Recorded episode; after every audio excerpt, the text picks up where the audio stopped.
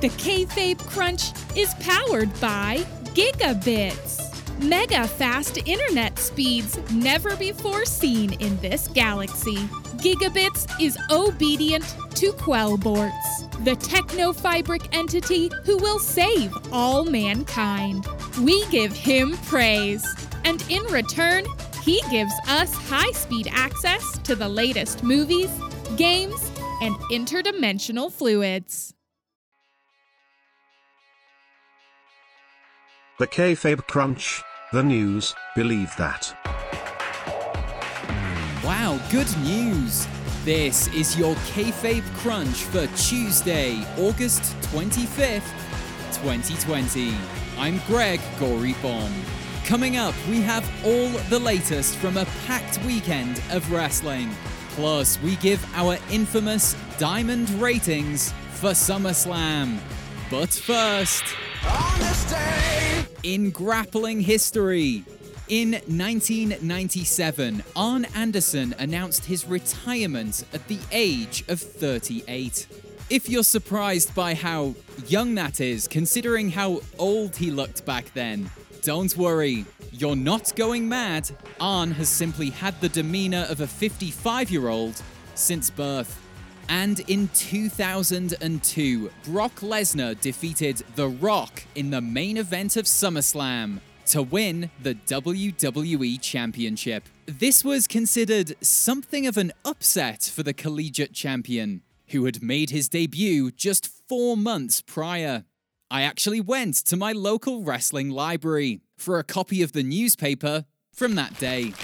The headline at the time read Jock Brock knocks off Rock in blockbuster shock.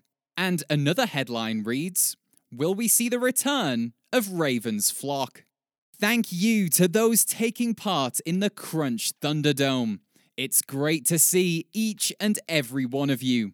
But specifically to the man at the back, second row from the middle, yep, you. Can you please put put your cock away, mate? And now let's get on with the plentiful punting news. Top story Bask in this story. McIntyre opened Raw by welcoming us to the Thunderdome, a venue with many celebrity attendees, such as Benoit, Pikachu, the Narcoleptic Associated Society of America, or NASA, the Klan, who are upstanding citizens according to our president, please vote, and I think I saw, yep, yep, I saw your dad. The champ stated that at SummerSlam he beat the greatest wrestler ever. You know, because Randy won that one match that said he was the greatest ever. That was 2 months ago. This is a this is a long year. Although he did offer Orton another shot at payback, presumably out of pure pity. The Viper took issue with this because snakes don't like sympathy, read a Bible, and the pair then brawled in the same backstage area as Wyatt and Strowman from the night before. It's like it's the only empty place available backstage, which is odd as it's the main production area, so shouldn't be empty. The melee ended with Orton landing two punt kicks on the champ, and both of them rattled Drew more than the ones delivered to HBK last week. Later on, Orton explained he did this due to the perceived pity. Well, I, I told you.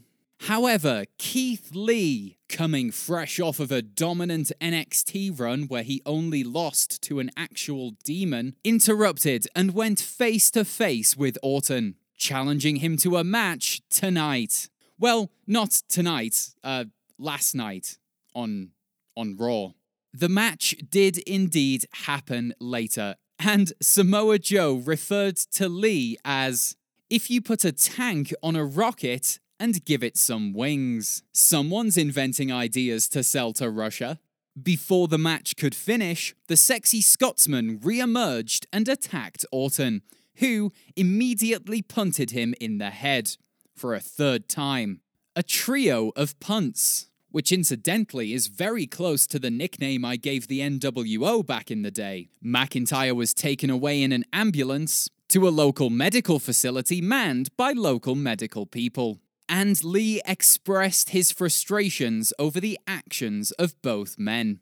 So, at Payback, in one week, because the wrestling never ends, this is a full time job, oh god help me, it will be Lee versus Orton, where presumably the winner will be the next to challenge the champ.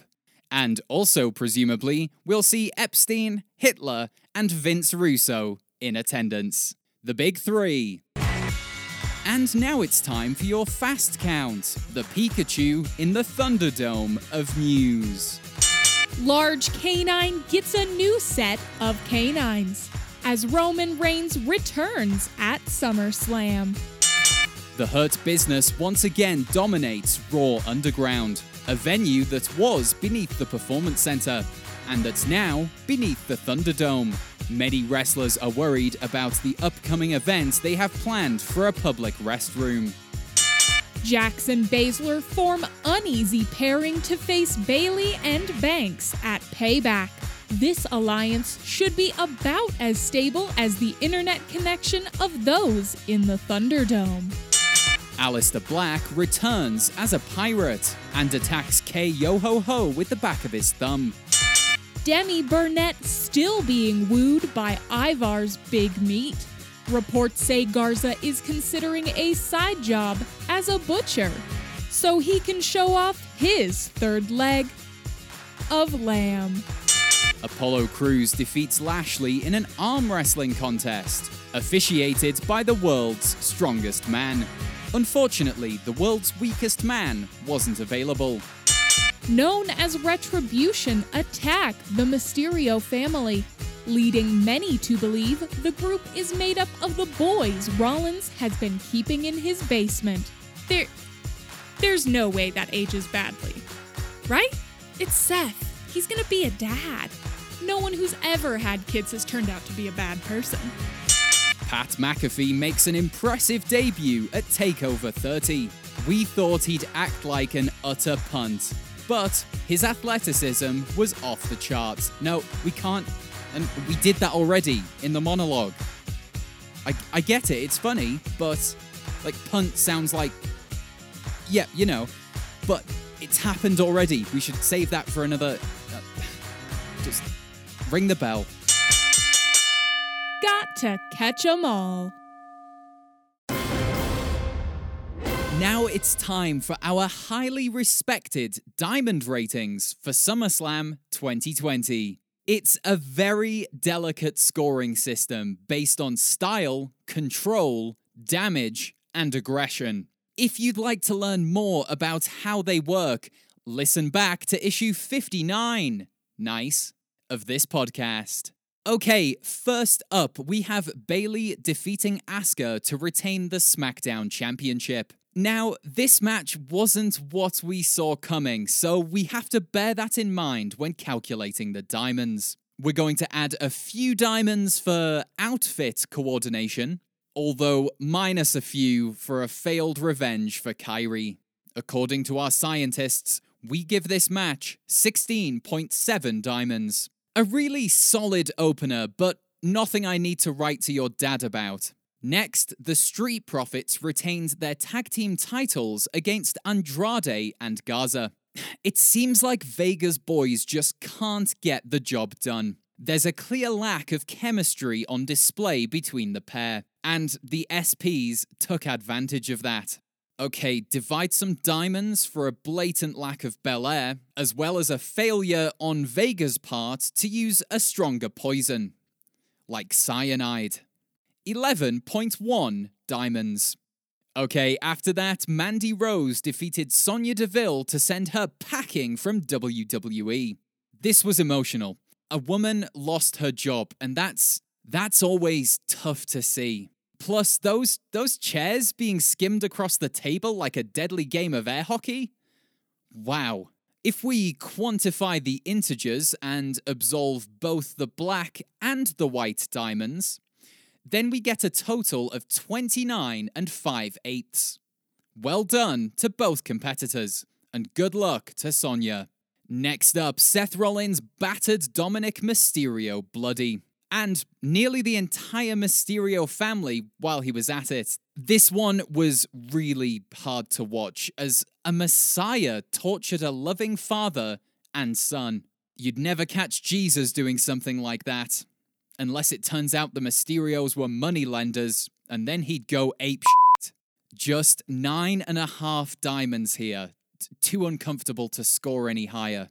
Okay, following that was copy and paste answer from opening match, but replace all mentions of Bayley with Sash. Okay, okay, no, no one updated my auto cue, so I don't know what to do. 16.7 diamonds. We'll, we'll give it the same rating.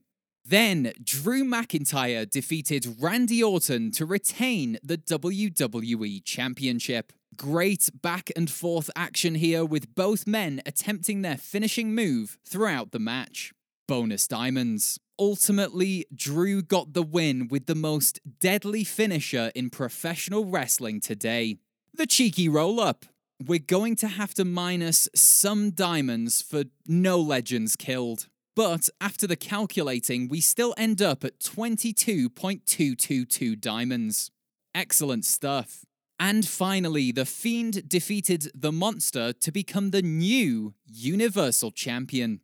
They said falls count anywhere, but what they meant was falls count in the ring and a little bit of the backstage area. Other than that, I've got to say this was a poor use of the stipulation. I mean, the Fiend could have pinned him anywhere. Like, I don't know, on top of the Fire Velveteen Dream screen, for example. Okay, if we displace some diamonds and multiply by a factor of 20 to the power of Neb, we get a total of, oh, 18 diamonds on the button. Well, that just about does it. Remember, our diamond system is flawless and also counts as legal tender in the state of Delaware. Take that, Dave. There's just time to thank so many of you for joining us live via the Crunch Thunderdome.